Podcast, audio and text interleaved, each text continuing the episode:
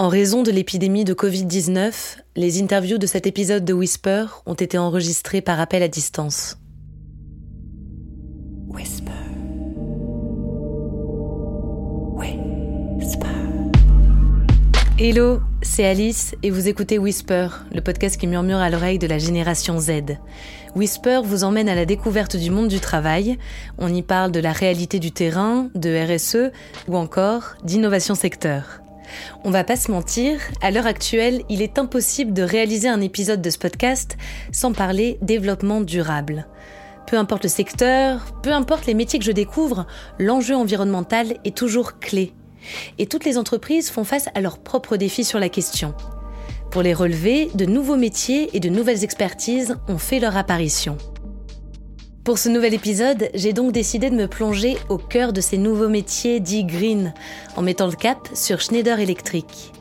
Le groupe met en place des technologies de gestion de l'énergie pour les professionnels et les particuliers.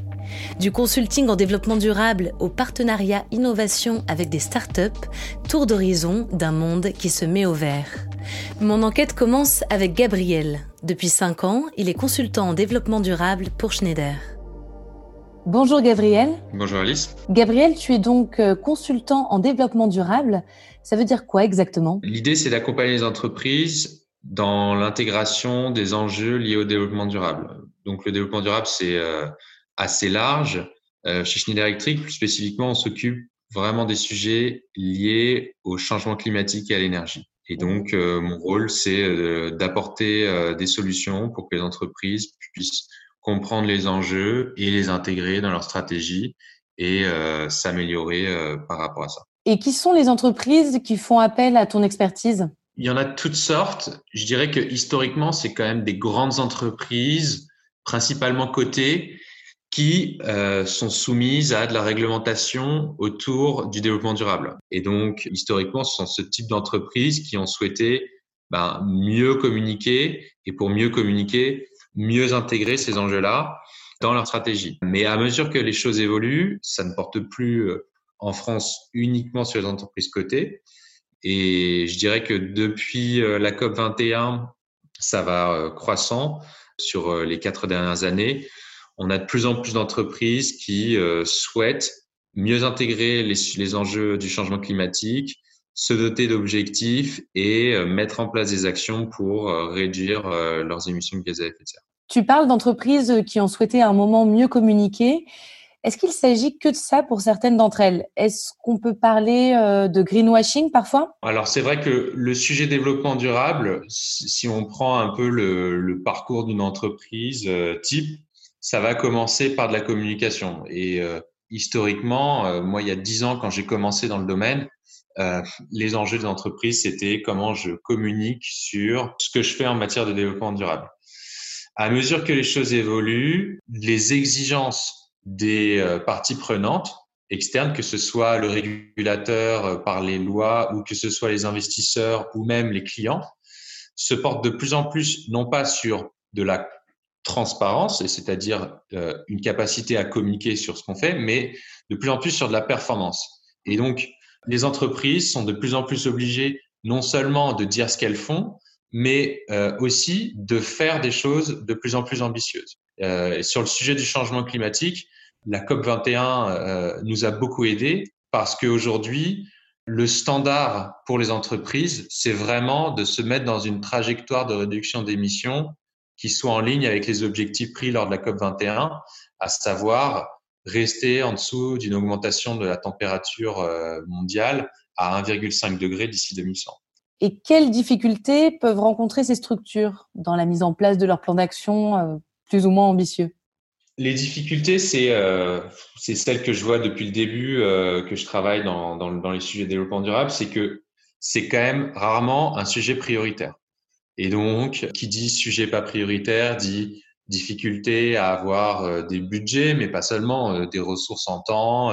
Maintenant, depuis deux ans et et, même euh, très fortement l'année dernière, c'est des choses qui changent. Et, et, on voit de plus en plus d'entreprises qui ont complètement intégré le sujet du changement climatique. C'est impossible pour un dirigeant euh, d'une entreprise euh, mondiale ou même régionale d'ignorer ces enjeux-là.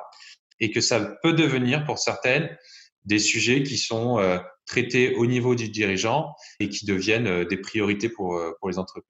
Sur quels outils est-ce que tu t'appuies pour les accompagner, ces entreprises? Est-ce que tu mobilises des études, des rapports? Tu disais que la COP21 avait beaucoup aidé. Oui, tout à fait. En tant que consultant dans le domaine, une des premières tâches qu'on va faire pour accompagner les entreprises, c'est les aider à comprendre le sujet et les aider à euh, se mettre euh, des objectifs et puis ensuite à les atteindre, bien sûr. Et pour ça, on est beaucoup aidé par les travaux du GIEC. Une des, bases, nous, dans notre travail, c'est de partir de ces scénarios et des rapports du GIEC et euh, de, de ce que produisent pas mal d'associations dans le domaine pour le transposer à l'échelle des entreprises et les aider à se fixer des objectifs. Et est-ce qu'il y a certaines idées reçues euh, que tu retrouves de structure en structure et que tu dois déconstruire Une des premières euh, idées reçues qui est en train de tomber, c'est que le développement durable, c'est pas un sujet business. Ça, ça évolue. Et puis la deuxième idée reçue, c'est que euh, le développement durable, ça coûte cher. C'est en fait des coûts supplémentaires qui correspondent à des contraintes supplémentaires pour l'entreprise. Une partie de notre travail, c'est justement d'accompagner les entreprises, à minima sur le sujet du changement climatique, à comprendre que le fait de réduire leurs émissions, ça peut se faire d'une manière qui ne va pas forcément coûter de l'argent à l'entreprise, mais qui va au moins à moyen terme lui en rapporter. Et pourquoi? Parce que on va déjà limiter les risques. Pour certaines entreprises qui sont soumises à des prix du carbone, bah, c'est limiter euh, les coûts associés à ces prix du carbone. Pour d'autres entreprises bah, qui réduisent leurs émissions de gaz à effet de serre, c'est limiter le coût de l'énergie c'est euh, mettre en place une meilleure euh, gestion, une meilleure performance opérationnelle. Et au final, euh, ça se traduit de plus en plus par de la réduction des coûts et une exposition moindre à des risques qui sont liés au marché de l'énergie, à de la volatilité des prix et à des pénalités réglementaires. Et quelles sont d'après toi les qualités principales, qu'elles soient humaines ou professionnelles, pour s'épanouir dans ton métier? Au départ, hein, c'est basé sur des valeurs et c'est aussi important parce que mes clients, enfin en tout cas les gens avec qui j'échange, que ce soit donc des clients ou des partenaires dans les associations ou autres, ils ont aussi ces valeurs-là euh, et, euh, et, cette envie d'avoir un sens dans leur activité professionnelle, de la motivation, euh, de la passion sur le sujet pour avoir l'envie et le plaisir de rentrer dans, dans le détail. Et puis après, et là c'est plus un peu plus spécifique à euh, l'aspect commercial de mon rôle, je pense que c'est important d'être euh, vraiment structuré. Et puis encore une fois, euh, un bon esprit de synthèse et justement pour être capable de faire cette pédagogie qui est nécessaire lorsqu'on va parler de ces sujets assez techniques à des entreprises ou des personnes qui en ont une connaissance un peu superficielle et qu'on veut bah, arriver à les faire rentrer dedans et, et les accompagner pour, euh, pour euh, bah, se mettre des objectifs, euh, prendre des décisions et, mettre en place des actions pour aller dans le bon sens. Accompagner les entreprises dans leur transition écologique, c'est donc une mission des professionnels de l'énergie. Mais il faut aussi repenser la production en interne. Amélie est régionale catégorie manager chez Schneider. Elle gère le sourcing et la stratégie d'achat des matières plastiques. Bonjour Amélie. Bonjour Alice. Pour commencer, j'aimerais qu'on définisse précisément ce qu'est l'économie circulaire. L'économie circulaire, c'est un vrai changement de paradigme, un vrai changement de modèle industriel. Le modèle linéaire, c'est le, modèle de euh, extraire les ressources, fabriquer les produits et ensuite les jeter. Et euh, le modèle circulaire, on va arriver à consommer moins de ressources tout en permettant la croissance. Donc en gros, on va faire plus avec moins.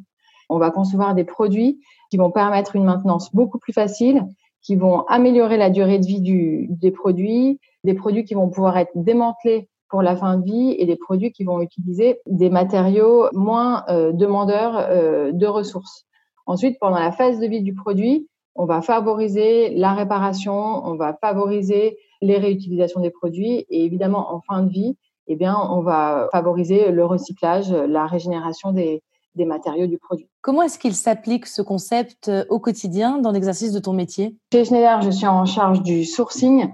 Je suis amenée à sourcer des matières moins impactantes pour l'environnement.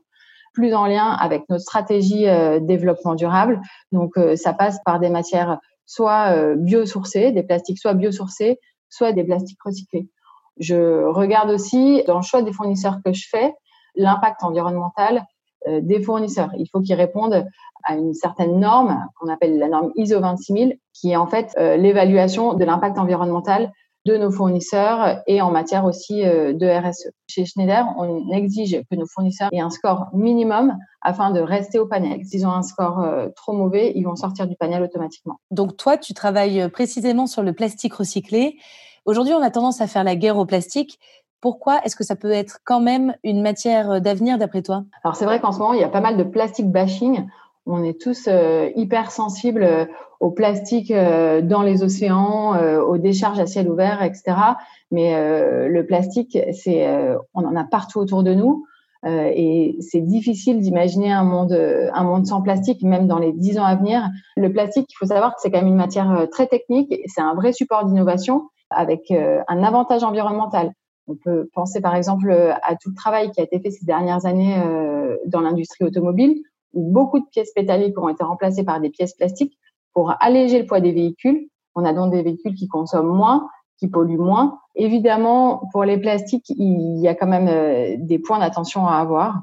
Le premier point, c'est le sourcing de nos fournisseurs, s'assurer qu'ils respectent les normes environnementales, pousser les plastiques à moindre impact environnemental, donc tout ce qui est plastique recyclé ou plastique biosourcé. Ensuite, il faut aussi faire attention à la fin de vie des plastiques. Ça, c'est primordial. Donc, évidemment, limiter les plastiques à usage unique. Un dernier aspect sur lequel il faut faire attention sur les plastiques, c'est qu'en général, pour booster les performances de nos plastiques, on va rajouter des substances qu'on appelle des additifs qui ne sont pas toujours très bons pour l'environnement. Donc, chez Schneider, tous nos nouveaux produits aujourd'hui sont sans additifs halogénés et répondent euh, aux normes environnementales euh, les plus exigeantes. Tu l'as évoqué, tu apportes un soin particulier au choix des fournisseurs, au sourcing des matières premières. Quels sont tes critères en matière de sourcing? On cherche des matières euh, donc qui répondent à, un certain nombre de critères, donc des matières et aussi des fournisseurs, un certain nombre de critères économiques, des critères qualité, des critères techniques bien sûr, et des critères environnementaux, comme j'ai expliqué tout à l'heure. Il faut que nos fournisseurs et un score euh, minimum à la norme euh, ISO 26000, donc euh, qui définit la contribution au développement durable. S'ils ont un score trop mauvais, ils vont sortir du panel automatiquement. Est-ce que tu aurais des exemples de matériel ou d'installation que vous proposez en plastique recyclé? Oui, on utilise en Europe actuellement la majorité de nos prises, nos interrupteurs contiennent du plastique recyclé et on fabrique aussi des panneaux de sortie de secours qui intègrent du plastique recyclé. Et on a euh, ben, plein de projets en cours pour atteindre euh, notre objectif de doubler euh, la consommation de nos plastiques recyclés d'ici à 2025. Et ça passe aussi par la remise à neuf de certaines installations existantes? C'est ce qu'on appelle le rétrofit. Donc, c'est bien sûr au, cœur de la stratégie économie circulaire de Schneider. On a un programme qui s'appelle EcoFit où on a un réseau mondial de centres de remise à neuf pour toutes nos offres moyenne tension et basse tension. Très personnellement, qu'est-ce qui te plaît dans ton métier? Et quels peuvent être les éventuels points de frustration? Alors, ce que j'adore dans mon métier, c'est euh, ben, déjà que je contribue à la performance de Schneider Electric. D'un point de vue technique, de par euh, les matières que, que j'achète, ben, je contribue à la performance de nos produits. Euh, je contribue aussi à la performance économique de Schneider parce que je passe quand même beaucoup de temps à discuter les prix et à négocier avec nos fournisseurs. Et également à la performance environnementale de Schneider parce que par la sélection des matières que je fais, ben, je participe aussi à cette amélioration de l'impact environnemental de Schneider. Après ça, j'ai la chance de travailler aussi dans un, environnement très international. Donc, euh, j'ai des collègues euh, qui se trouvent dans plusieurs pays en Asie, euh, en Amérique du Nord, en Amérique du Sud, dans plusieurs pays européens. C'est un marché qui est véritablement en train de se transformer justement pour permettre aux gens et aux industries d'utiliser mieux les matières, les matières plastiques. Donc, on voit vraiment une, un gros mouvement de mise en place de filières de recyclage, de euh, traitement des matières plastiques. Il y a plein de nouveaux acteurs qui vont apparaître d'ici euh, trois à cinq ans euh, qu'on ne connaît pas, qu'on ne connaît pas aujourd'hui. Et les frustrations? Ensuite, ma grosse frustration, ben c'est Schneider, c'est une, c'est un, c'est, c'est une très grosse entreprise, c'est un gros paquebot, et je dirais que c'est la vitesse de réalisation. Les choses vont pas toujours à la vitesse à laquelle à laquelle on souhaite. Est-ce qu'en matière d'environnement, il ne faudrait pas justement apprendre de plus petites structures, notamment pour accélérer les process? Évidemment, il y a à apprendre de plus, de plus petites structures. Alors, euh, c'est vrai qu'on essaye de se mettre euh, en mode agile, hein, c'est un terme en vogue, mais euh, il y a quand même toute la grosse machine de, de Schneider démarre, c'est c'est toujours assez long. Après ça, la chance qu'on a aussi, c'est que quand il y a une vraie volonté stratégique de Schneider, on a vraiment accès aux ressources pour que les projets se réalisent. Donc, euh, ça va pas toujours aussi vite, les décisions ne sont pas prises toujours aussi vite que, que ce qu'on souhaite. Mais par contre, quand euh, Schneider a décidé d'avancer dans une direction, euh, on avance vraiment et on voit les choses, on voit les choses changer. Pour faire changer les pratiques et gagner en souplesse, les géants de l'énergie s'appuient sur l'innovation et sur de nouvelles techniques de travail. Là, on arrive dans le domaine de Mariette. Après une longue expérience de l'entrepreneuriat dans le domaine de l'aéronautique, elle a rejoint la partie innovation de Schneider. Bonjour Mariette. Bonjour Alice. Donc Mariette, tu es Business Incubation Lead. En quoi consiste ton travail au quotidien? Dans la partie innovation de Schneider Electric, on travaille sur trois practices qui sont l'incubation, des partenariats et des investissements. Les incubations, c'est plus sur des projets qu'on appelle early stage ou qu'on va chercher en interne et qu'on incube avec des employés Schneider qui deviennent des entrepreneurs et qu'on va mixer avec des entrepreneurs qui viennent de l'externe, qui ont déjà une expérience entrepreneuriale ou alors avec des projets dans des startups assez jeunes qu'on va aller chercher via des incubateurs ou via des corporates, comme on l'a fait avec Microsoft par exemple. Et puis, euh, on a une partie donc partenariat où on travaille avec des startups qui sont à ce moment-là un peu plus matures. Et la troisième partie, c'est la partie investissement qui va regarder les deux premières, donc l'incubation et les partenariats, qui va investir sur les, les, projets qui sont vraiment cruciaux pour Schneider et qui va également investir, elle, de son côté, directement ou dans des fonds de fonds ou sur d'autres startups, sachant que l'entité innovation, elle est internationale. Et donc moi, je m'occupe de l'Europe et le but du jeu, c'est de réfléchir à comment est-ce qu'on change le business de Schneider d'ici 5 euh, à 7 ans à peu près. Pourquoi aujourd'hui, en matière de développement durable, cette approche euh, innovation start-up euh, est-elle pertinente? Est-ce que c'est une question de rapidité des process ou de souplesse peut-être? Alors en fait, chez Schneider, on a une très grande culture de, de l'open innovation qu'on fait depuis plus de 20 ans et on essaye de pouvoir euh, travailler avec des startups qui développent des fois un peu plus rapidement que nous des concepts qui sont euh, nécessaires pour Schneider. En fait, on, va on va essayer de chercher des partenaires qui ont euh, pas la même rapidité d'exécution, ou en tout cas de développement, qu'un grand groupe. le, le, process du grand groupe, ça va être plus d'être sur de la R&D avec des process un peu plus longs. On est un peu comme un grand dinosaure. Et le, la startup, c'est une antilope qui va très vite, qui se développe très très vite. Mhm. Et en fait, on a besoin d'avoir les deux pour pouvoir répondre à des questions par rapport à Schneider Electric. Et tu me parlais de développement durable. Nous, chez Schneider, notre, notre point le plus important, c'est que la transition énergétique, elle se fait principalement par le digital. C'est vraiment le digital qui va nous aider à mieux savoir comment économiser de l'énergie.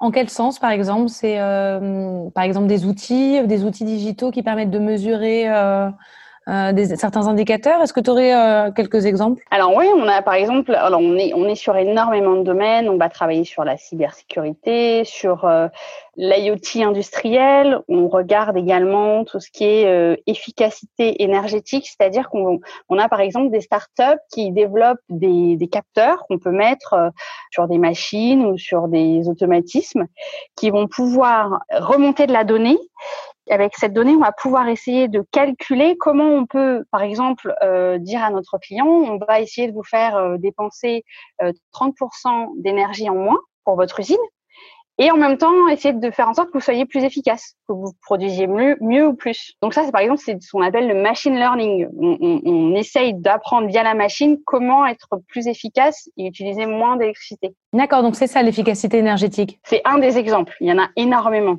On peut en parler pendant des heures. Mais c'est un concept central pour vous, en tout cas euh, chez Schneider.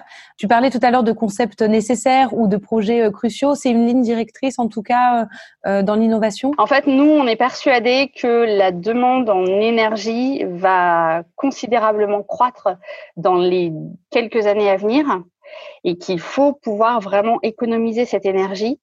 Et on est persuadé que le digital permet de mesurer cette énergie qui est dépensée, qui est utilisée, et de mieux la répartir ou en tout cas de mieux l'utiliser. Comment est-ce que on, arrive à mesurer avec pile la bonne donnée, donc vraiment avec du digital mhm. Comment est-ce qu'un capteur digital peut récupérer la bonne donnée et, que ce soit cette donnée essentielle qui va pouvoir dire alors là on consomme trop, je sais pas, de chauffage ou euh, d'éclairage, et donc on va refaire des mesures en faisant des changements donc il y a beaucoup d'intelligence artificielle derrière tout ça. Mhm. Euh, on va refaire des mesures en faisant des changements et, en essayant de voir euh, des adaptations en fonction des, déplacements des personnes à l'intérieur d'un bâtiment ou euh, du, de la météo et donc de la température extérieure. Et on va essayer de voir comment on peut ajuster au mieux ou le plus finement possible la dépense d'énergie dans un bâtiment. Et donc, ce sont les petits capteurs qui vont remonter cette donnée pour se dire voilà, c'est en faisant ce, type d'ajustement qu'on arrive à, consommer moins. Donc tu disais, euh, l'innovation chez Schneider, c'est à la fois en interne, mais aussi en externe, parfois les deux ensemble, et donc avec euh, des startups. Comment est-ce qu'on mm. procède pour identifier les startups euh, les plus innovantes? Est-ce que ça passe par une veille constante? Est-ce que vous menez des appels à projets? Est-ce que ce sont les startups elles-mêmes qui viennent vous solliciter? Alors en fait, les trois. C'est une très bonne question. Les trois. Et, euh, et en fait, on essaye d'avoir le plus de contacts possible avec l'écosystème startup, c'est-à-dire euh, les lieux de, de, de rencontre des startups, donc les campus comme Station F. On va également avoir énormément de contacts avec les incubateurs, justement, qui vont pouvoir, euh, grâce à des appels à projets, scouter des startups. On va avoir des contacts avec les venture capitalistes, qui sont euh, des fonds d'investissement qui investissent sur des, des startups, qui vont partager avec nous les startups sur lesquelles elles vont investir. Ils vont investir, pardon. On a également une veille constante, c'est-à-dire que nous, on a, vraiment des, comme j'en parlais tout à l'heure, on a vraiment des thèmes précis sur lesquels on a une veille constante au niveau international. Et après, on a énormément de sollicitations de startups qui savent qu'elles sont dans le scope de recherche de Schneider et qui vont venir nous voir d'elles-mêmes. Et quelles sont les méthodologies de, travail euh, propres à l'univers des startups qui sont euh, pertinentes dans, dans tout ce que tu fais en fait euh?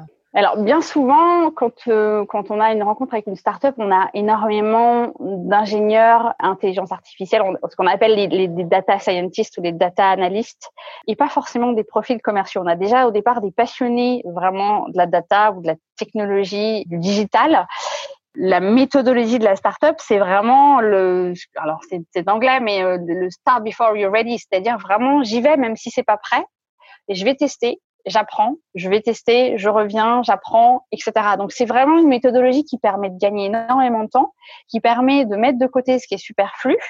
Et puis la, méthodologie de travail de la startup, c'est une toute petite équipe avec des budgets et une obligation de moyens et de résultats, c'est-à-dire qu'on peut pas se dire euh, c'est pas grave, on le fera dans six mois. La startup, elle peut pas se permettre de dire ça. Il y a vraiment une vitesse d'exécution qui est complètement différente d'un grand groupe. Et tu penses que ça pourrait être applicable à une grosse machine comme Schneider? Est-ce que tu vois aussi les méthodologies de travail se transformer en interne en s'inspirant de ces modèles-là? Complètement. Et en fait, l'entité dans laquelle je suis maintenant, c'est vraiment son but, en fait, d'être un peu euh, ce satellite qui met en place des nouvelles façons de travailler. Il y a une vraie volonté de la part de Schneider de, de, commencer à bouger euh, vers des choses beaucoup plus. Alors, on est déjà dans, la, dans les méthodes agiles dont on parle, mais en tout cas vers des choses beaucoup plus flexibles et qui soit plus euh, inspiré de l'état d'esprit de star, d'une startup. Est-ce que tu aurais euh, des exemples de grands projets euh, mis en place au sein de votre département d'innovation? Alors, par exemple, on a fait un, on a fait un programme conjoint avec Microsoft, qui était un programme européen. On a fait un appel à candidature pour des startups européennes qui utiliseraient l'intelligence artificielle au service de l'énergie verte. On a eu énormément de candidatures, donc on en a sélectionné six à la fin. Et on, leur, on les a fait travailler avec les équipes techniques et business de Schneider et on continue de travailler avec certaines de ces startups Donc ça, c'est vraiment voilà un projet qui a été très, qui a été une très belle réussite. Et justement, ça me permet de, de rebondir euh, sur les profils et les compétences qui font la différence en fait dans ce type d'appel à projet. Alors nous, si on, par exemple, si on regarde les startups avec lesquelles on travaille, ce qu'on aime beaucoup, euh, c'est d'abord de regarder l'équipe avant de regarder la technologie. En fait, on est vraiment, on est vraiment à la recherche de ce qu'on appelle maintenant les soft skills, où on, va regarder une équipe qui est assez réactive et qui va promettre, ou en tout cas s'engager, et qui va dans les faits et les actions montrer qu'elle répond aux engagements qu'elle a donnés. C'est-à-dire qu'elle va pas survendre, elle va pas surpromettre et elle va rester fidèle à ce qu'elle dit et à ce qu'elle fait. Et nous, c'est vraiment le plus important. Avant la technologie et avant, euh, avant le nombre de millions qui ont été levés, c'est vraiment de regarder l'équipe, la cohésion d'équipe, la réactivité, et puis après en termes d'efficacité énergétique, ce qu'on regarde aussi euh, euh, énormément, c'est bon, il y a, y a, aussi beaucoup les, les qualités euh, euh technologiques donc dans les domaines digitaux, et on va regarder euh, aussi le, tout, tout ce qui est éthique parce que c'est une grande une grande valeur de Schneider. Aujourd'hui, nombreux sont les métiers de l'énergie qui accompagnent la transition écologique. Les méthodes de travail évoluent, des écosystèmes d'innovation apparaissent pour transformer les pratiques en interne et auprès des clients et partenaires. Le point commun à tous ces métiers, une motivation sans faille pour convaincre, pour remettre en question les anciennes méthodes et pour avancer. C'est la fin de cet épisode, merci de l'avoir suivi, on se retrouve très bientôt pour de nouvelles découvertes. D'ici là, n'oubliez pas de whisper autour de vous.